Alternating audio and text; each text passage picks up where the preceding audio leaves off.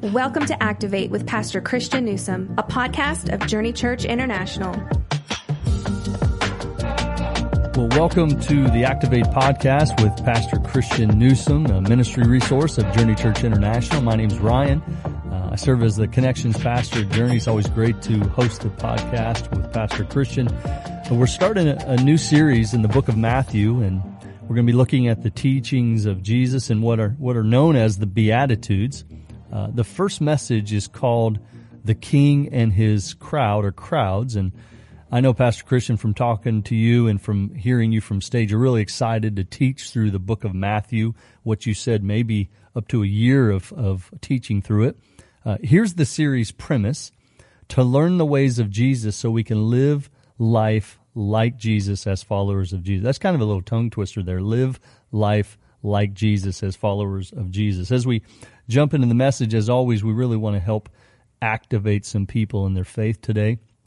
Um, as we start this message series in the book of Matthew, Pastor Christian, can you can you help our audience understand the series premise and what you hope to accomplish in the hearts of people through this series? Yeah, so Gandhi said, um, Show me a Christian that act like Christ, and I will consider becoming one. And we quoted in our message Will Durant, famous historian on kind of fig- historical figures who made a difference in their era. And he said Jesus undoubtedly stands out above others as having the most powerful and permanent influence on the thought of mankind throughout history. However, his teachings have not had a corresponding effect on man's actions which means we love what he says. We just haven't implemented those in our lives. And as Gandhi would say, I love what he said. I just don't see anyone who follows him who really acts like that. So the purpose of this series in this season of life in 2020 is we've been praying for God's kingdom to come and his will to be done on earth as it is in heaven. Ryan, what we need is Jesus. We need Jesus to walk among us. We need the heart of Jesus among us. We need the hands of Jesus among us. We need the temperament of Jesus among us. We need the, the servant leadership of Jesus among us. We need the meekness or the controlled strength of Jesus among us. Um, we need the humility of Jesus among us. We could, we could go right down the Beatitudes, and we will over the next 10 weeks. What our world needs, what my heart needs, what my, what my family, what my home needs, what I desire in our church is just people living in the way of Jesus. Uh, and we're hoping that Matthew will help us do that. The Sermon on the Mount is the King's manifesto, which we'll get to as we talk through this. But a new king with a new way of teaching, when he finished teaching at the end of the Sermon on the Mount, which is Matthew 7, which we probably will not get to around until around Easter of next year. We'll teach the Beatitudes through Thanksgiving, and then we'll jump back into Matthew 1, 2, and 3 uh, over Christmas in a series called God with Us. Um, and then in January we'll we'll pick back up halfway through Matthew chapter five, and we'll continue through the Sermon on the Mount. But when Jesus finished the Sermon on the Mount, people looked at each other and said, "We've never heard anyone teach like this with the authority that they have, and tell people to live in this way of life." And that's that's what we're trying. We're we're trying to learn the way of Jesus so we can live like Jesus, as followers of Jesus, because we think that will make the world see the light of Jesus and say, we've never really seen anyone live with spiritual authority and power and connection and fulfillment like this. Help us understand more. And then we'll, we'll get to tell them about Jesus. So, as you're listening, um, those listening wherever you're at to this series premise, keep keep letting this reign in your heart and in your minds, and asking yourself this question: Am I living life like Jesus. So that'll be what we'll be looking at uh, throughout this series. The key question in and, the, I, and yeah. forgive me for interrupting yeah. you, but Ryan, so so I listen to that question as a listener, right? I listen to the podcast uh, every week uh, to try to learn, to try to do better, to try to be better for our listeners. So you're asking that question, uh, you know, as a listener, ask yourself, do you really live? So as I'm listening to you ask that question, I'm listening through the filter of my boyhood, teenage, college experience Christian self and thinking I didn't learn much about living like Jesus. I mean, I learned like a big a, a, list of a big 10 like what not to do. But man, I heard more sermons about not drinking and smoking and cussing and having sex than I did about the Beatitudes. I learned things not to do more than ways my heart should be shaped to live and breathe and move and think like Jesus. So maybe our listeners are thinking that. They're thinking, you know, do I live like Jesus? They're thinking, well, I don't X list. And it's like, no, no, no, no. The Beatitudes are not, don't do this, don't do this, don't do this, don't do this. It is blessed or happy, blessed and happy and fulfilled are you when you live with these heart attitudes, which are the same heart attitudes Jesus approached the world with. And I think that's going to be the revolutionary teaching of this series is that as we watch Jesus, we're going to try to do what he did rather than not do what he didn't, which is the difference between legalism and righteousness. It's the difference, you know, be, between between grace and rules and law. Um, and and I think it's something that can be freeing to our people and at the same time massively fulfilling to them and impactful to our world. I think that's a great clarification. I, I, appreciate you you stopping and clarifying that. It's also why we, for volunteers, for team leaders, we have a set of leadership values we hope people aim to live like, not a hey, if you're going to serve, don't do these twelve things or you're kicked out. I mean, we right. strive to be com- contagious passion. Let's strive to be life giving because we knew Jesus was these things. Yeah, although in a moment of total transparency, we had a list of don't do these 12 things. And really, it was our leaders who'd been with us nearly a decade who came back and said, This doesn't seem to be the spirit of our church and our culture and our teaching. You know, we, we preach one way, but this document is, is feels a little more legalism than yeah. righteousness. Should we change it? And it was, you know what? Absolutely. You're, you are absolutely right. The heart and spirit we want to have is live like Jesus, not don't do what you never saw him not do. It's live yeah. with the hard attitudes of Jesus. So we're we're growing and learning, and hopefully our people can grow and learn as we move through this series. Amen. I think they will as they uh, tune in, not only to the messages but to the podcast. The key question in life that you mention uh, in your in your message, who is Jesus? You you then go on to lay out the beginning chapters of the book of Matthew and our introduction to Jesus. What what further uh, can you help the people understand about what we see of Jesus in those first four chapters of Matthew, from from what he was called to what to what he said? So Matthew, four four men wrote ministry biographies about the life and ministry and death and resurrection of Jesus. Matthew, Mark, Luke, and John. Matthew's was very specifically written to the Jewish people who would have who would have lived a life steeped in Jewish tradition, in in in Judaism as a religion, uh, in Israeli and in Jewish history. So you know Matthew quotes the Old Testament more than Mark, Luke, and John combined. Um, and Matthew Matthew sets out to prove. I mean, the first the first verse of Matthew is this is the story of the Messiah. Now you've got everyone's attention in in Jerusalem 2000 years ago and and you should honestly and in Jerusalem today I mean in Israel today they're still they're still waiting for this messianic figure some waiting for a messianic age but that that's an attention grabber. This is the genealogy of the Messiah. Okay. Um, that is the promised savior of the world to come the son of Abraham. Okay. This is the guy in Genesis 12, God told Abraham, You're going to bless the whole world through this guy, the son of David, which means he's a part of the royal promise that we find in in uh, in uh, 2 Samuel chapter 7.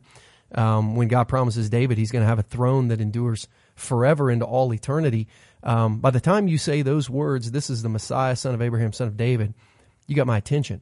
Um, and then in Matthew chapter 2, he actually calls him the king of the Jews. He does it through the voice of foreign dignitaries, the Magi who say, We heard the king of the Jews was born. So now, again, now he's really got their attention because foreign dignitaries who studied the skies and scripture together to read the signs of the times are saying, Hey, we heard this guy may have been born. Um, in Matthew chapter 3, we, we see him as the anointed one of God, God's son. Daniel promised that one like the Son of God would come. He'd be known as the Son of Man. And now here's Jesus as he's baptized a voice from heaven saying, This is my son in whom I'm well pleased. He's literally anointed, bodily anointed with the Holy Spirit from heaven. He is the anointed one. of Israel now that the Old Testament promises. And then in Matthew chapter 4, we see him being the enemy of Satan in Satan's kingdom of the world, which takes us back to Genesis chapter 3, where God says to Satan directly, someone's going to be born who's going to be your spiritual enemy, but he's going to crush you. I mean, Matthew takes all the great promises of the Old Testament, and in the first four chapters, he said Jesus is this one, this one, this one, and this one. Um, if you've ever gone to like a, a carnival, um, you know, we, we in my small town of Bainbridge, Ohio, growing up, the carnival would come through every year the third week of October, we would have what's called the Fall Festival of Leaves as the leaves were changing. I went to a high school called Paint Valley because the Indians had named it uh, generations earlier the Painted Valley because of the the way the trees would change colors. If you've been to Branson, it's like that, probably probably times three. It's just beautiful.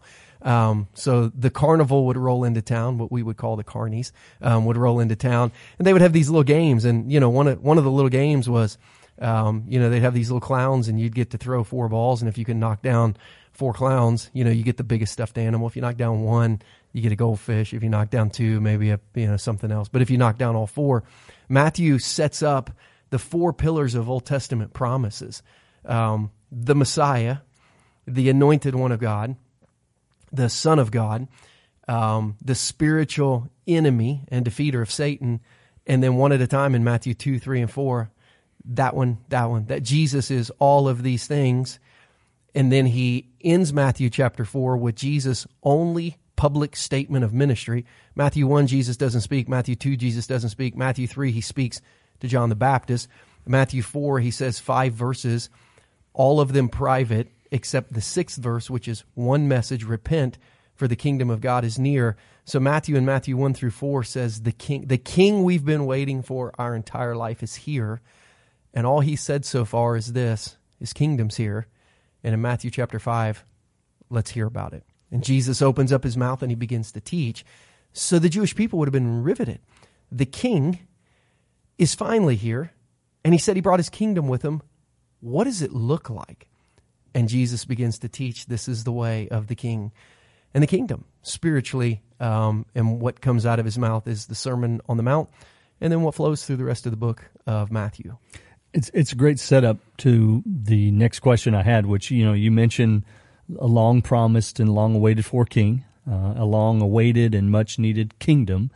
Can you help some people understand an important point? Uh, at the at the time of Jesus, the Jewish people would have been waiting for their spiritual king, or as they call him, the Messiah. As you mentioned, they would have leaned in for thousands of years. They'd been waiting on their Messiah. He comes, and many of them then and most of them now reject Jesus as their Messiah. Can can you explain the significance of that and and why our partnership with groups in Israel is so important? Well, 2100 years without repreaching the whole sermon, 2100 years before Jesus was born, God promised a man named Abraham he would have a land, uh, a people that would live in a land and they would have kings that that would rule the world. Um, those promises weren't fulfilled until much later. 700 years later, Joshua would lead a conquest into the land, and a, and a people would have a land. 400 years later, um, they would have a king. And for 120 years, they would have a united monarchy under Saul and David, Solomon. Then there would be a civil war. The kingdom of Judah split from the kingdom of Israel um, in 930 uh, BC. Uh, within 400 years, 586 BC, so 450 years, 350 years, um, it it would have it would have all fallen apart, and now the land is gone, the kings are gone, um, the people of Israel, the northern kingdom of Israel, have been scattered everywhere. The people have been of Judah have been taken exile, uh, been taken exile to Babylon, which then becomes Persia. So uh, you know, with within you know 2100 years before a promise is made, 700 years later, that promise begins to be fulfilled. 900 years later, it's fulfilled completely. And then 100 years after that, it all falls apart. Um, and the land and the king were never, it, they were never theirs again. So in 538 BC, when Cyrus says, go home, he said, you can go live in that land, but it's mine now. And you can have a king. Um, so for the, the, the previous 550 years before Jesus came on the scene, the people had no land, they had no king, and they thought the way back was a king who would reestablish the land, who would physically defeat all the enemies, and then they would start over. They would start over from where Solomon left off. peace in the land with a king and a temple. And they didn't realize that the temple would come first, but it would be a person. His name would be Jesus, not a building. And the and the peace in the kingdom would be an internal before it was external. Um, and the enemies that the Messiah was going to defeat were all going to be spiritual enemies before they were going to be physical enemies. So they just missed him. Um, they they just missed because these four dominant parties in Israel, you know, kind of the, the four religious parties had kind of, they figured out what part of the Jewish faith worked for them. For the Pharisees, it was the word, it gave them control. For the Sadducees, it was kind of the promises of, of power and political control. For the Essenes, it was, it was community and purity. For the Zealots, um, it was, it was a thought of a homeland and enemies being defeated. So they all kind of said, hey, here's the thing we're passionate about. These verses fit what we need. And they kind of had their passion they had their promises. And the person of Jesus, the suffering servant, Messiah, who would teach a series like the Beatitudes, um, didn't really fit into their equation because it did not give them what they wanted. It gave them what they needed spiritual freedom, spiritual transformation, a, a connection with God again, a homeland in heaven, not just in the Middle East. Um, but, but they missed because they were looking for a conquering king that would set up a physical land rather than a suffering servant who would first take over the area of a person's heart eventually take the land um, that would be his, and then eventually recreate the whole world, which we think will happen one day in the end times. Um, but they missed him then, and, and now they miss him now. The Apostle Paul in Romans says it's it's because um, God has allowed their hearts to be completely hardened for a time, so that Gentiles like you and me and the people who are coming to faith at Journey who who are not of Jewish Jewish ancestry um, might know this times of the Gentiles might know who Jesus is. Uh, but even God's going to use that to provoke the Jewish people to a jealousy over. Wait a minute, that's that's our Messiah. Um, to get their attention of who Jesus is. And when you look at our ministry partners in the land, Beit Eliyahu, um, the house of Elijah in Haifa, um, just one relationship at a time through Jewish culture, through Jewish faith, introducing people to the Jewish Messiah, Jesus, um, and Tents of uh, Mercy uh, with Pastor Eitan and Pastor Avi Shalom, uh, doing the same thing, serving the Jewish people, um, mostly during the high Jewish holidays, trying to meet um, the needs of people who want to live and practice, uh, live in the Holy Land and practice um, parts of Jewish faith. They they introduce all of those through the lens of of here here's who here's who the Messiah is. Um, we talk when we take trips to Israel that um, Jewish people are not converted to Christianity; they are completed um, to Christianity. Um, it, you know, it's not it's not like you leave the Jewish faith. You you actually you complete the Jewish faith with the Jewish Messiah. You don't have to convert from Judaism to be a Christian. You complete your Judaism with faith in a Jewish Messiah um, to to become a follower of Yeshua of Jesus, of of the Jewish Messiah, which is Matthew says who, who he, Matthew says that's who he is. Here's the genealogy of Jesus, the Messiah, yeah. the son of Abraham, the the son of David. Great uh, explanation. I know a lot of people have that question from time to time. What what about the Jews? Do they need Jesus? And yes, what a, what a great explanation of helping them understand they're completed Jews when they accept yes. Jesus as their Messiah. Yeah. Um, I, I, think we share a, a love of history. Um, from the Back to the Future uh, Future segment of your message, you lay out 2,000 years of history. You've kind of walk through it a little bit before Jesus. What part of that Jewish history are you most fascinated with, or, or what from any of those time periods could you share some more information that would help our gosh. listeners? So it would be a long podcast if okay, I, give us a if I shared, yeah, if I shared everything about everything. I, th- I think for me, so the intertestamental period, right? So the Jewish people return from, so we, so we know about the end of the Old Testament, the end of the, the Hebrew Bible. So in 538, King Cyrus um, in Persia releases not just the Jews, but when you study secular history, Cyrus ruled over 127 provinces from eastern India really to West Africa and all of the Middle East. He, he wanted in all 127 provinces any temple to any god who might have really been God. He wanted a temple built to them and he wanted those people to pray for him. Um, so he had this um, he had this deistic belief that if there is a God, I want his favor.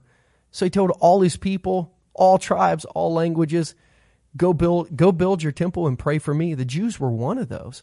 So from five so we we have biblical history from 538 BC until about 445 BC. Um, Esther is in 480ish.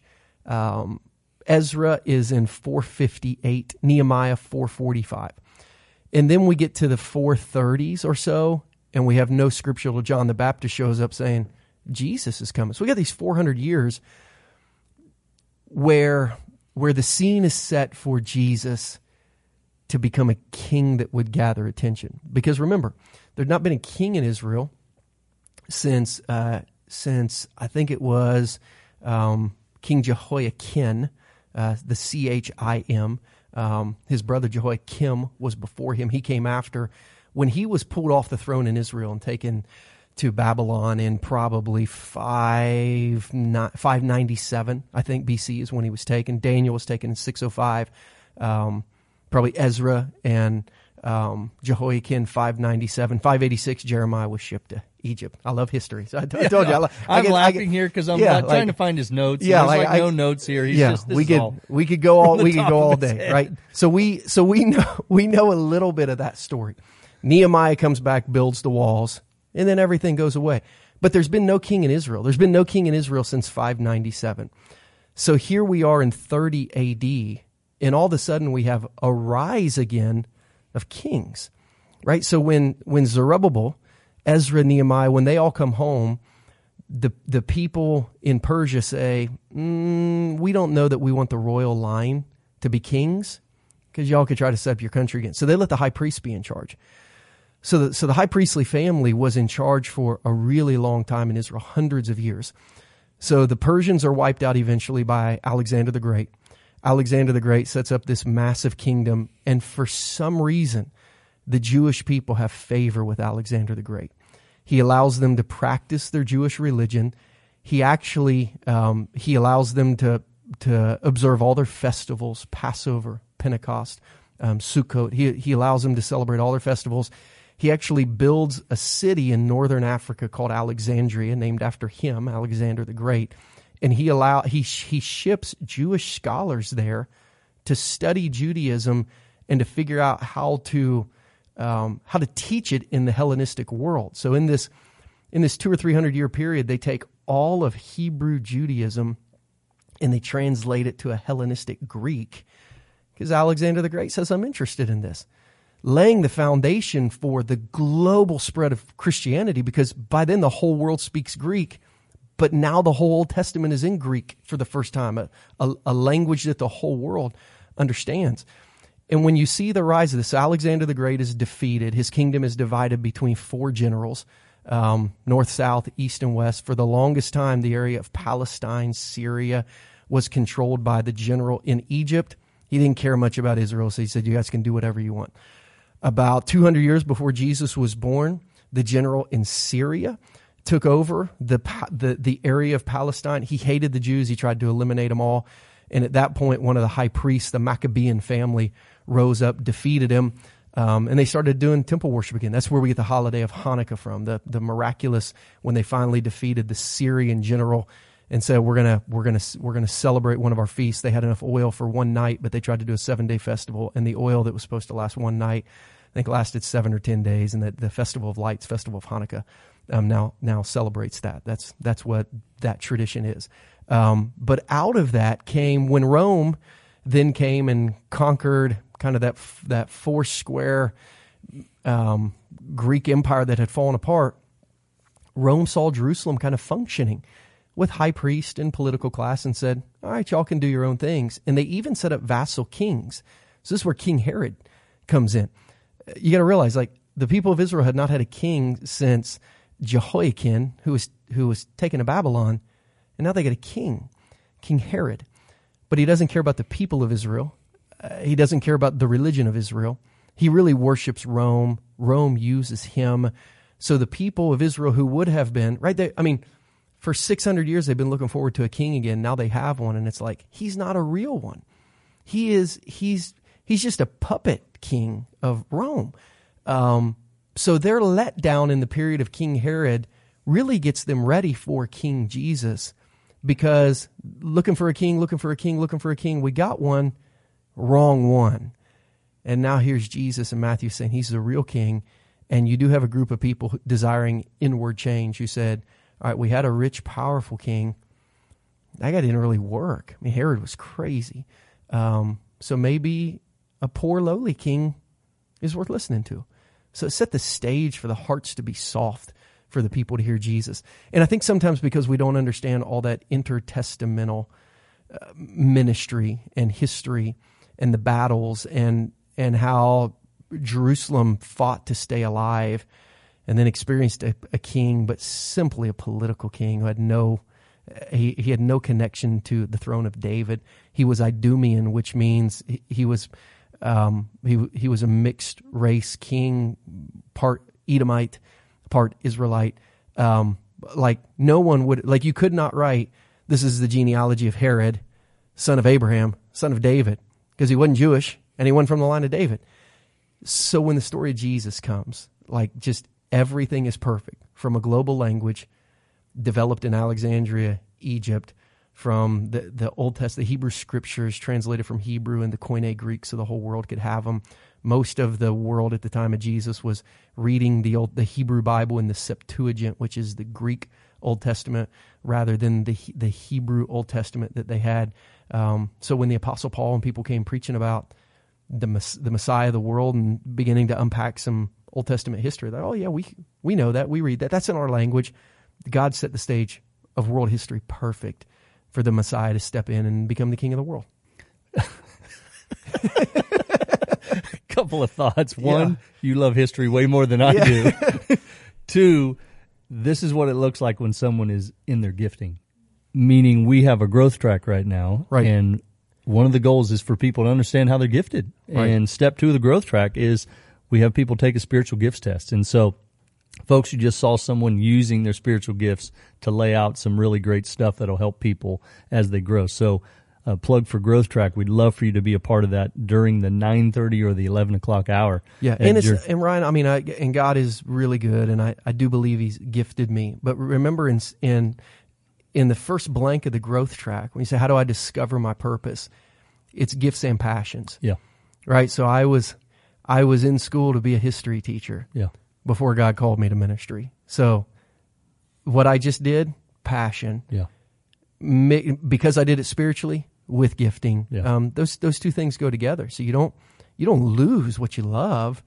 You just figure out how to redeem it and use it for. You put it in the bucket. You pass through the narrow gate. He gives it back to you and says, "Now you're going to teach spiritual history. Go." Absolutely. Um, but yeah, I, discovering your design and leaning into it, awesome. If you're listening and you say, "Man, I'd like to know more about that," any any Sunday, stop by our growth track process. We'll we'll get you in we'll get you in that pipeline, and I and I believe you'll find who God created you to be. Yep.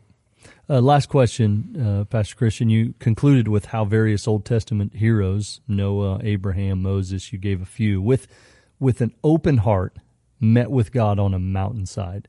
Uh, where, where, has the, the mountainside been for you, and why does God seem to utilize these mountainside experiences? Yeah, so God met Noah on Mount Ararat. He met Abraham um, on Mount Moriah, Mount Moriah, as they call it in Israel. He met Moses on Mount Sinai. He met um, David on Mount Zion. He met Elijah um, on Mount Carmel. Uh, you know, I mean, on and on, right? God is is meeting people on on top of the mountains. In here, we read they they came to the mountainside and sat down and, and they met Jesus. Um, when I think of the mountainside places in my life, for me, the one of the biggest ones, probably laying the foundation of my faith, was Crawfordsville, Indiana, um, a Fellowship of Christian Athletes camp that I went to every summer from seventh grade to twelfth grade, um, combining my love of sports and my love of Jesus and helping me really understand who Jesus was and teaching me what a quiet time was and teaching me how to read my Bible and teaching me how to tell my friends about Jesus and teaching me how to leverage my athletic gifts, um, for, you know, for, for evangelism in a public school. Um, that's a huge one for me.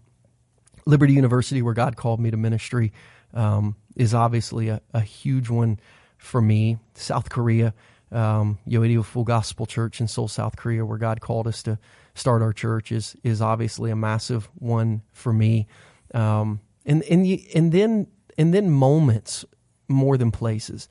Um, you know, our 21 days of prayer movement at Journey was a mountain that God called me to and met me on for this building project that we're in. I mean, I can go back to places where Jesus called me and said, "Hey, come come sit down, let's talk."